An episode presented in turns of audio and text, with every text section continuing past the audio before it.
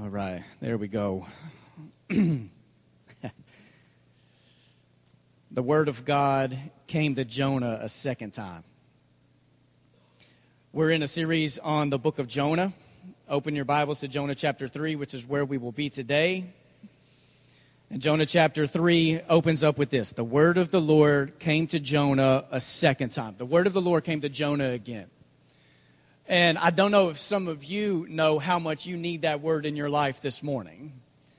Uh, that the word of God came to Jonah again. The word of God came to a man who was rebellious, uh, who had rebelled against God. The word of God came again to a man who turned in the other direction from the original word of God that came into his life that the Word of God comes again to those who have turned their backs on God, have denied God, have avoided the ways of God, have been disobedient, have turned from the Lord, haven't been seeking the ways of the Lord. The Word of the Lord came again. Uh, so, just like in Jonah chapter 1, the Word of God came to Jonah, in Jonah chapter 3, the Word of the Lord came to Jonah a second time. The Word of the Lord came to Jonah again. Now, um, I've told you before, there are two things I'm afraid of when it comes to God speaking into my life. Number one is that I will pray and I will seek the Lord and I will take time to be with God, to hear a word. And one fear I have when I take out time to hear from the Lord is that I will hear nothing and that nothing comes. But what I've learned in my life is the silence of the voice of God does not mean the absence of the presence of God. That just because God is not speaking a clear word that is manifesting itself in my ears or in my heart doesn't mean that the presence of God is not near. There are times where if we walk away from maybe even not just one prayer time, but a lengthy season of prayer, and all we walk away with is an awareness that the presence of God is with us, that can be enough for us, that can sustain us. So, one of my fears is that God won't say anything. The other fear I have when it comes to the Word of God coming into my life is that God will speak is that a word will come. Because I've read the Bible enough to know that when God speaks, sometimes it's to affirm and to encourage, but a lot of times it's to call us to go and to go to places that may be a little uncomfortable for us. And that this word of the fear is that the word of God will come calling me to go to places I'm not really sure I want to go. Opening doors or giving me peeks through a door God wants me to walk through, but the fear of the unknown, I don't know what's on the other side. I don't know what it's what it's going to take from me.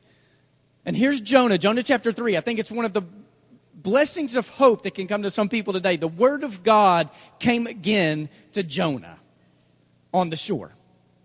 All right, now it doesn't say on the shore because now you're left wondering, okay, what happened? Jonah chapter 2, verse 10 ends with Jonah being spit out by uh, a fish. Which there's some scenes when I get to heaven, I'm not really sure I want to see it because you know that one of my phobias in life is throw up. I don't want to see what this was like. I don't want to hear it.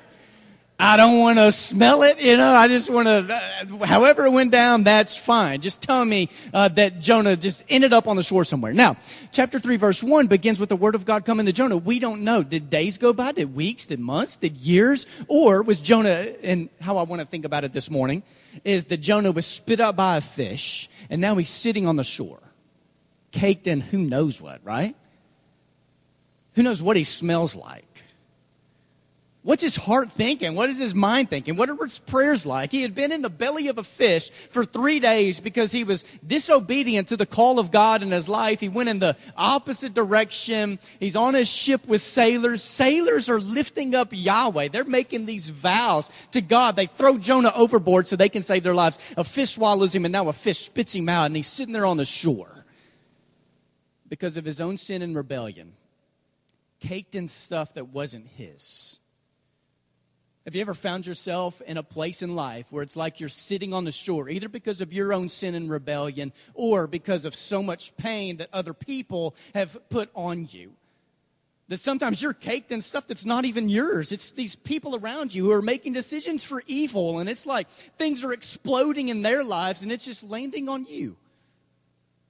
Uh, you know, Casey gives me permission to lie to her about one thing in life. Uh, I have, anytime she asks a question, this one specific question, I can lie to her.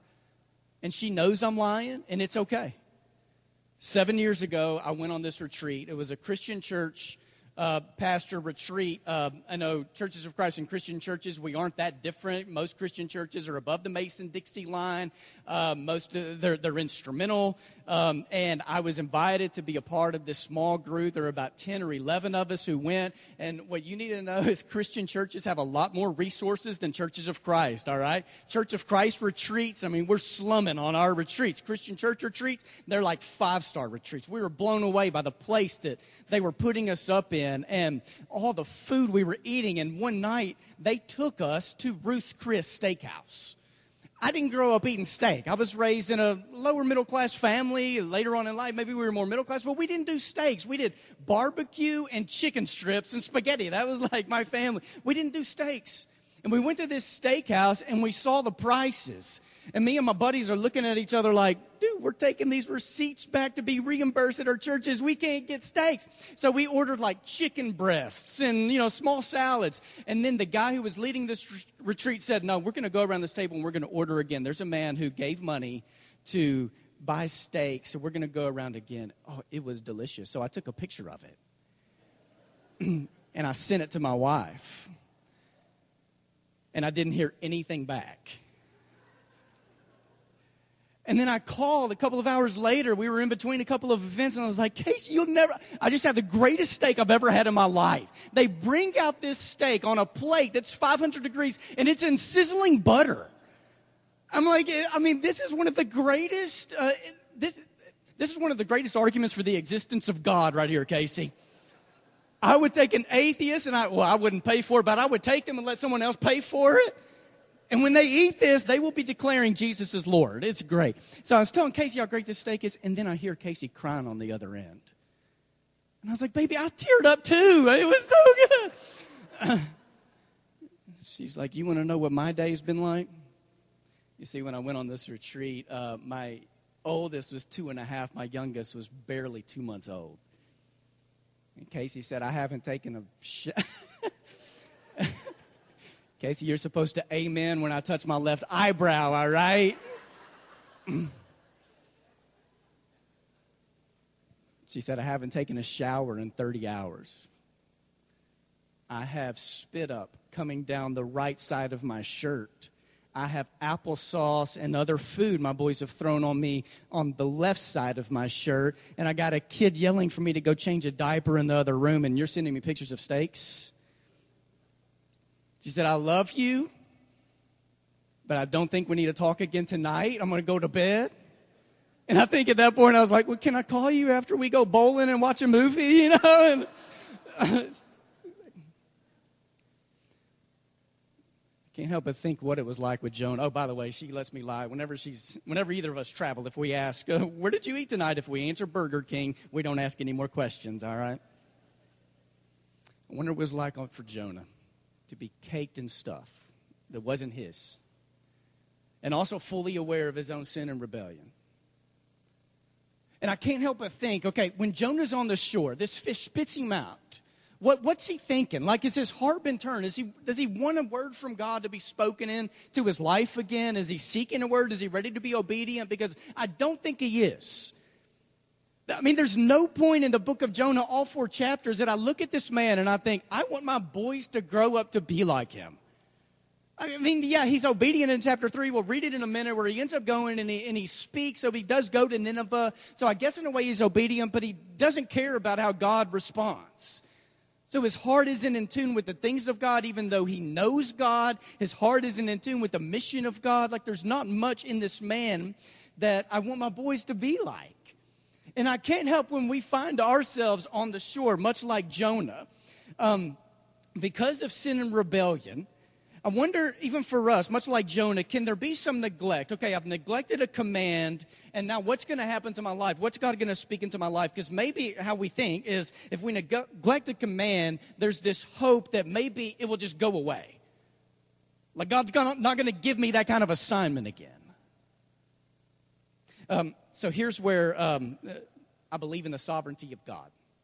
So let's talk about it for a moment. I believe in the sovereignty of God, and I also believe that God loves us so much, He gives human beings the freedom to make choices, to say yes and no, to go with the ways of God or not. I believe in the sovereignty of God, that there are times throughout Scripture where God is so set on doing something, there is no rebellion a human being can bring to him that's going to keep God from fulfilling his purposes. There are times in your life when God's going to ask things of you, and it doesn't matter how much you avoid him, that word's going to keep coming into your life. It doesn't matter how much you run away, it's going to keep coming. It doesn't matter how much you evade God, that word's going to keep coming into your life. It's going to keep knocking on the door of your heart because God has an assignment for you, something He wants you to do, a relationship He wants you to enter, something in your life He wants to change. And that word's going to keep coming and keep knocking. And in the sovereignty, His word's going to be fulfilled somehow, some way.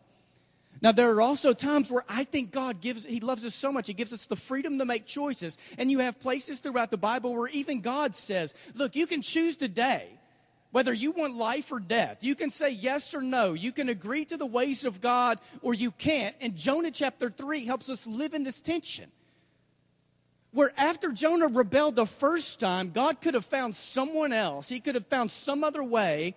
God could have done it by himself. In fact, there are a lot of times I wish God would just do solo missions. Like, God, go save people. Just don't call us to do things that pull us out of our comfort zone. Just go do your solo mission. Go do your thing. Yeah, God keeps inviting people. And God could have found someone else, but He was set on Jonah for this purpose, this task, this assignment, just like God may be set on something that you need to do in your life for Him. But what you also see at the end of chapter 3, and we'll read it in a moment, is that God changes His mind. God was, and what originally we read is He set on destroying Nineveh, He ends up saving all these people. And these people come to the Lord. You may be thinking right now, Josh, I have no clue what an assignment from God means. Like, what does this look like in my life? Let me just toss out a couple of things to you. Some of you are asking this morning, what is God's will for my life? And I think that's a fine question to ask, but I think the first question you need to ask is, what is God's will, period?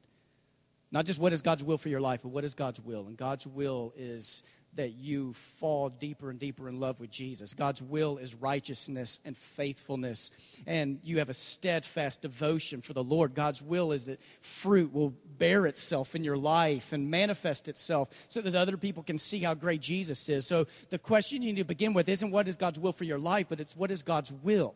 Now, once we wrestle with what God's will is, you need to commit yourself to seeking and searching and asking God, what is it you want of me in life?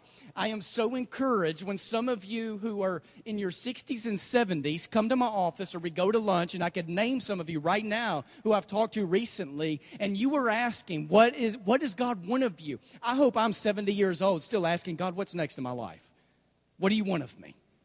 Uh, where are you leading me? I want to follow with whatever energy I still have to serve the Lord. Where are you leading me? And, have other people pray for you this week to seek and to search and to ask and to look and to pay attention for what it is God is doing and what it is God wants you to do. Now, here's what I'm going to do just for a moment. I want to create some sympathy for Jonah because we're hard on this guy. I am. I, like, I, I mean, I just told you, like, I don't want my boys to grow up to be like him but I want to create just a little sympathy. So we need to lo- know a little bit about like Nineveh and where Jonah grew up. Jonah grew up in the northern part of the kingdom of Israel, the, the very north. I mean, this is like the, the kingdom of David, where back in the days they were the best of the best. They ruled everything around them. They won their battles. They were a thriving place. Now, since then, in between that and Jonah, there had been some rebellion. God had punished his people, so God would punish, and then uh, people would cry out for repentance and God would restore, and then people would rebel again and God would restore. So God hadn't restored them to what they once were, but there were some blessings that were coming to the people of Israel. All right, but not too far from where they lived was Assyria. Re- repeat after me Assyria. And Assyria was a nation that was on the rise. They'd been having a lot of babies, all right? And they had been growing and they were becoming more and more populated. And not just that, they had a hunger for land and power and blood and death, and they loved war. It had become like a sport to them. When Assyrians would go in to fight someone, they didn't care to take away slaves, they wanted corpses. They didn't care to loot places, so they weren't going to go and take over a country and then take like all the, you know, the big TVs out of homes and take it so they can use them. They wanted to go in and com- just, wanted, they wanted complete annihilation. They would go in and kill men, women, and children. Some people today compare the people in Assyria to like the Russian mafia or to other extremist groups today where you can find places, and this is hundreds of years before Jesus, where people wrote about the Assyrians, saying that it wasn't unusual for other countries to open up their mail and there would be fingers and ears that the Assyrians would cut off and send in the mail to other people to let them know that, hey, this is what's coming to you. They were this ruthless group. And, and so here's the question for you Can you guess what the capital of Assyria was? Nineveh. I was really hoping nobody said Nashville, all right? It was Nineveh. Nineveh was the capital of Assyria. All right, sending a Hebrew on a solo mission to Nineveh in Assyria was a death sentence. This would be like a Jew back in World War II or before World War II wanting to go walk into Germany and have a sit down coffee or something with Hitler.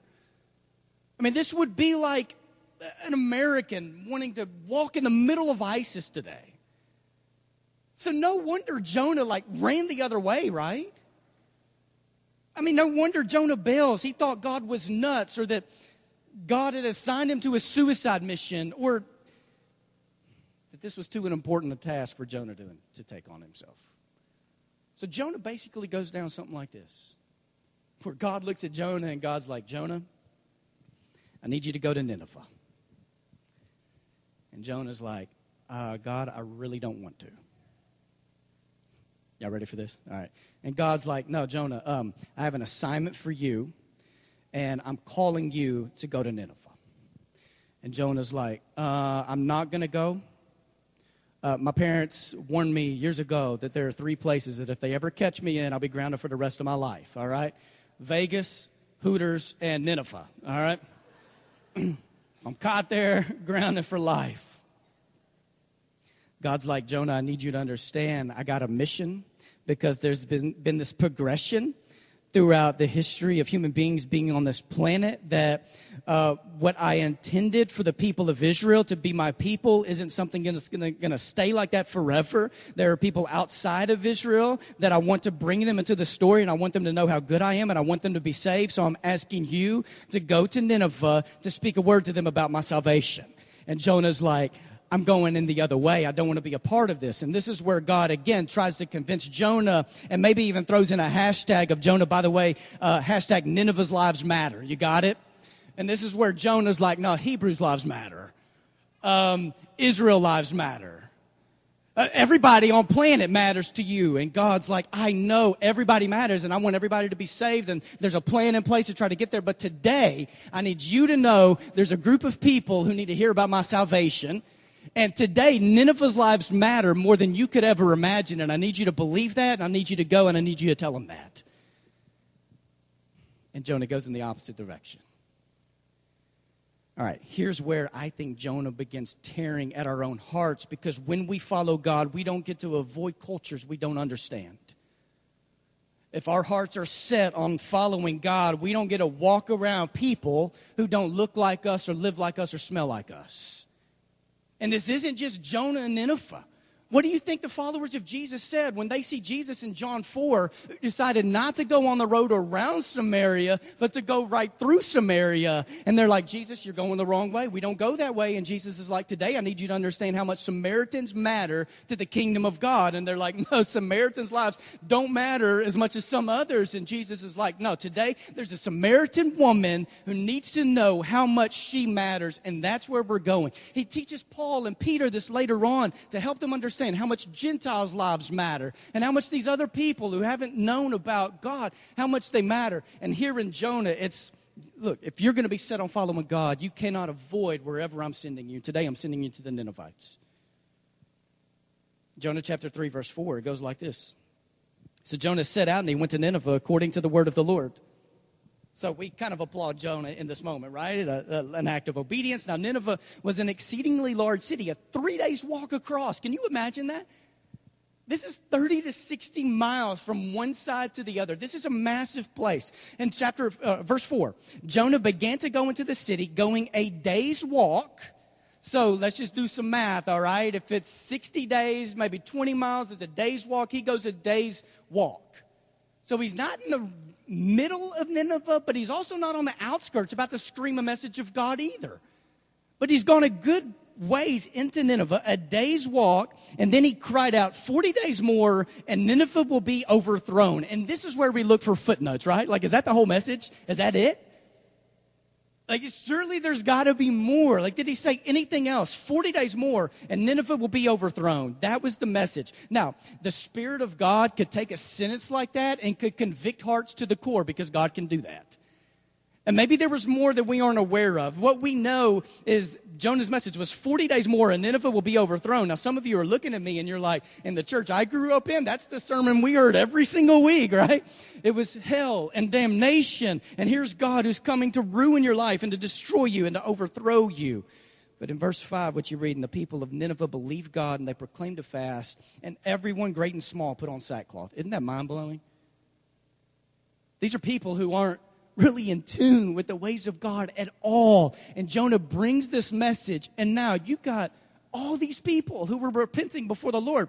And, and, not just that, look in verse 6 when the news reached the king of Nineveh. So it didn't begin with the king of Nineveh and then like move down to all the people. It began with the people who end up telling the king. And now the king of Nineveh says he rose from his throne, removed his robe, covered himself with sackcloth, and sat in ashes. And then he had a proclamation made in Nineveh by the decree of the king and his nobles, no human being or animal, no herd or flock shall taste anything.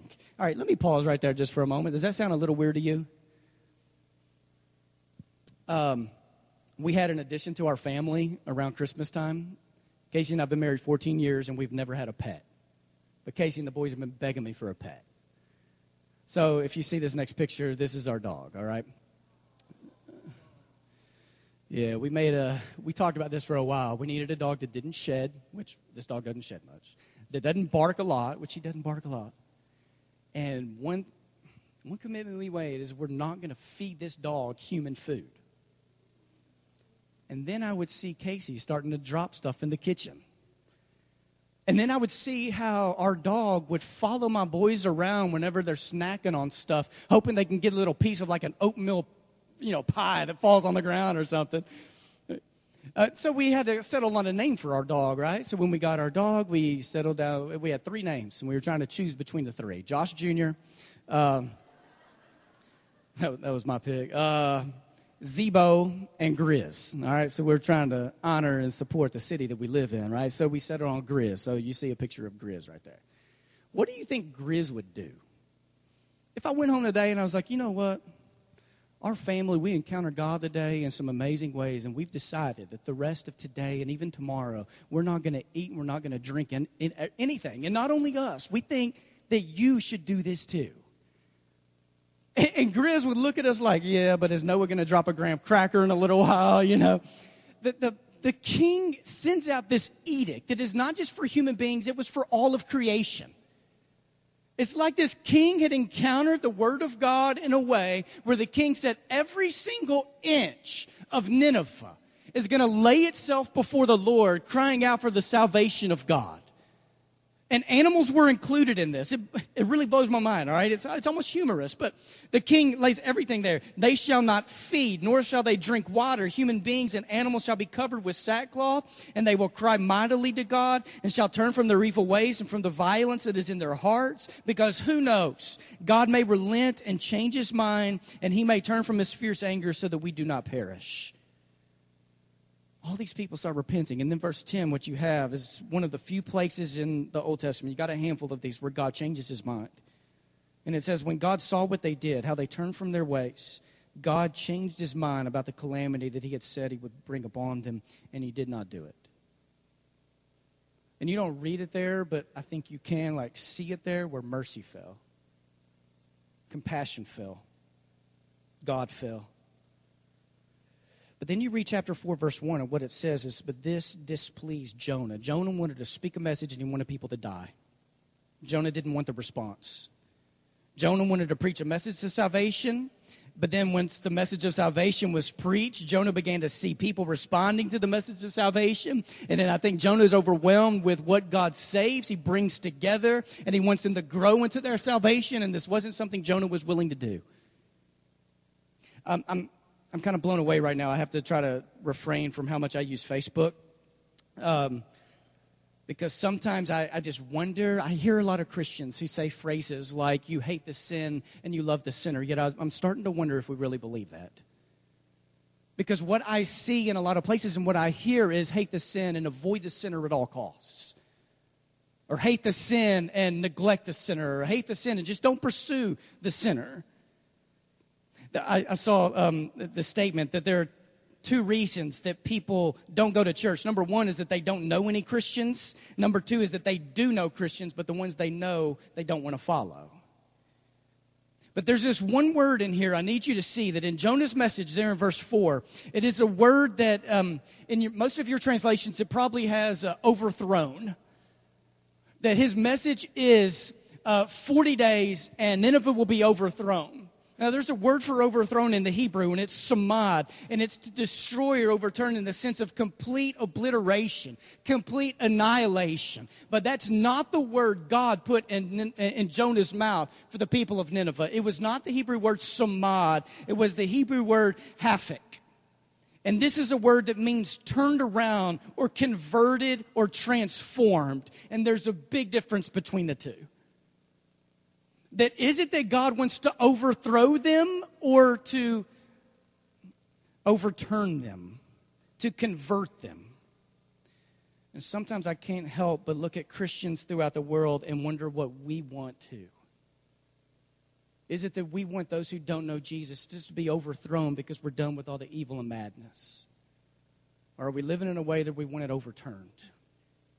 Where hearts are repenting and people are giving their lives to the Lord because I can't help but read Jonah and ask myself if God is so committed to the difficult task of reconciling the world to himself, why can I not be committed to the difficult task of reconciling just some people around me to the Lord? God's committed to reconciling the whole world, and what are we committed to reconciling? So, I found myself struggling this week when the man, one of the leaders of the protests up on the bridge last Sunday night, it came out a couple of days later that there were warrants out for his arrest and he was arrested. And I, the, the last few weeks, the last few months, I just find myself in this place. God, teach me how to pray. Teach me how to live. Teach me how to engage. What conversations do I need to enter into? Which ones do I need to stay away from? Help me to learn to love these situations, these issues, and all the people involved as you would want me to. And I'm not putting myself in front of you today as a man who has figured out how to navigate all these waters. I'm just, I'm pursuing it. I want, I want to do what God wants me to do. So when this man was arrested, there was this little piece of me that was like, dude, there's warrants out for his arrest. That's what should happen to people who have warrants for their arrest. They've done something wrong. And we have a system to try to correct some of that. But God wouldn't let me go to that place. And ever since that man was arrested and the news broke, I have found myself praying for this man because uh, can we just agree today? If you have the leadership ability to take hundreds of people up on a bridge to shut it down, and I don't know if this man is a believer or not, but if God took hold of that heart with righteousness and integrity, how can God help that man lead people throughout our city to where black men are linking arms with cops and pursuing reconciliation? And where people throughout different communities are linking arms in an effort to lead, to go deeper into the heart of God.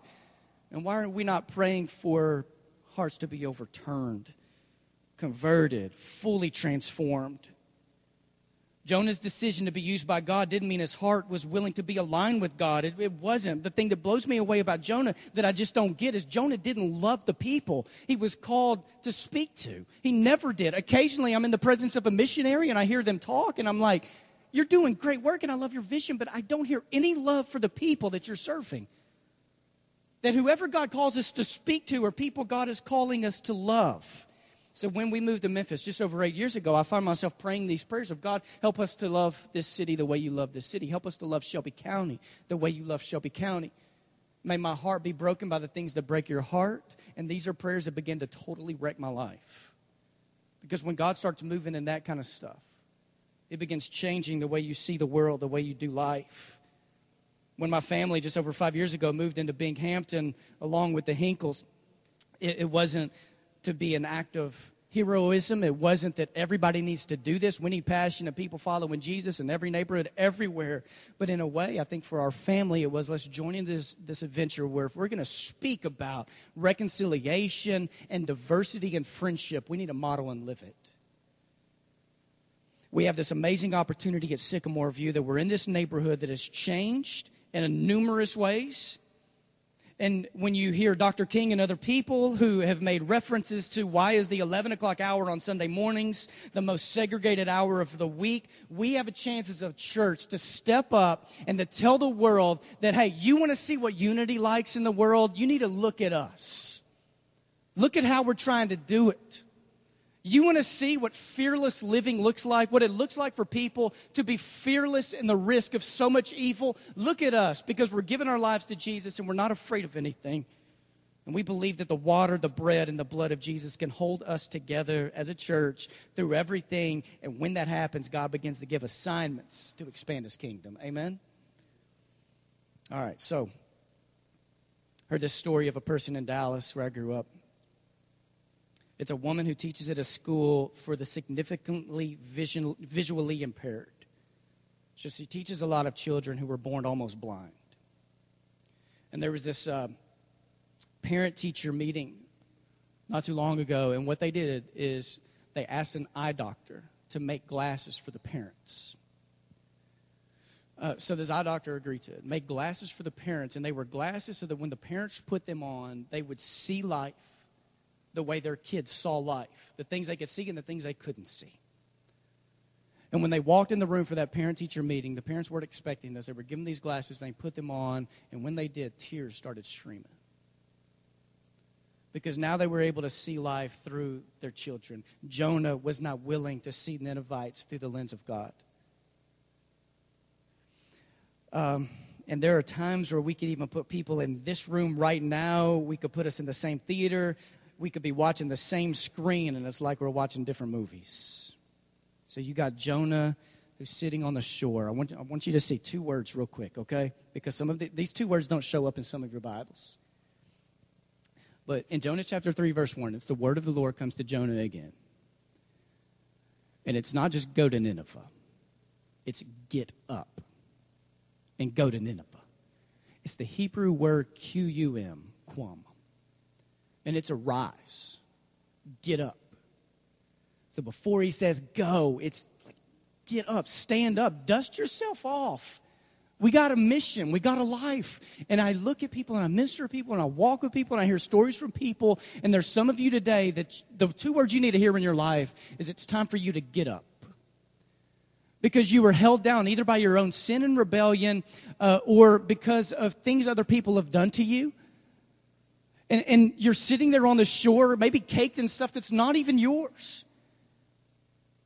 And you may be looking at me right now and you're like, Josh, you don't understand. You, did, you weren't abused when you were a child. You, you don't have a marriage in which your wife is cheating on you or she doesn't love you or she doesn't want to fulfill your emotional, uh, social, and physical needs. You don't know what it's like to, uh, to experience relational dysfunction the way I experience relational dysfunction, to go through doubts like I've gone through doubts. And I don't understand some of that.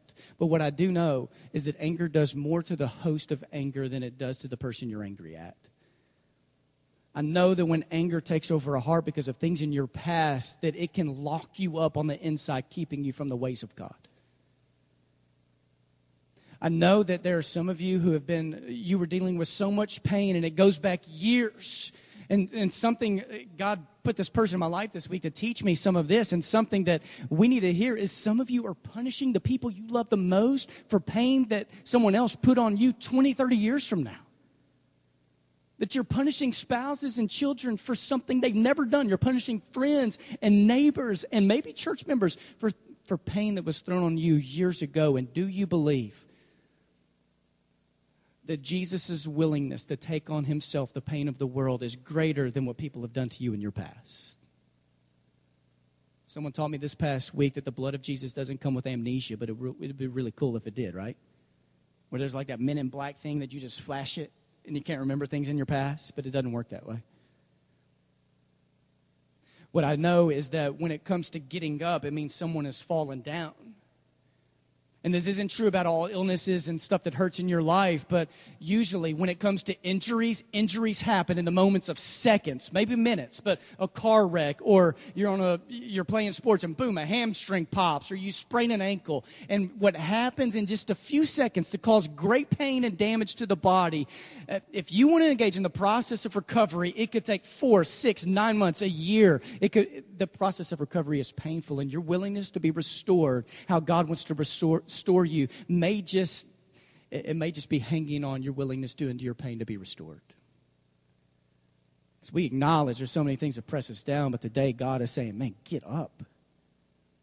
And it's not just as individuals, as a church. Sometimes it's easy for us to sit down, and I'm not just talking about our church, but a lot of churches. We sit around and we think, man, will we ever grow again? Uh, it seems like so many churches around us aren't growing. What's happening? Look at what's happened to us the past few years. It's like people have left, and they've left because some of them we haven't taken good care of them, or people have left because theological decisions we've made, or we've become more diverse, and people don't know how to hang around in that environment. And is anything going to happen? And I think God's looking at his people this day saying, get up and dust yourself off and realize God doesn't ever point us backwards saying, Don't you love whatever we call the glory days? God is a God who is pressing his people forward. Get up. There's an assignment of God that is coming. And he wants us to love wherever that assignment's leading us. Uh, can we invite the praise team to the stage? We're to, our praise team's to sing a special song.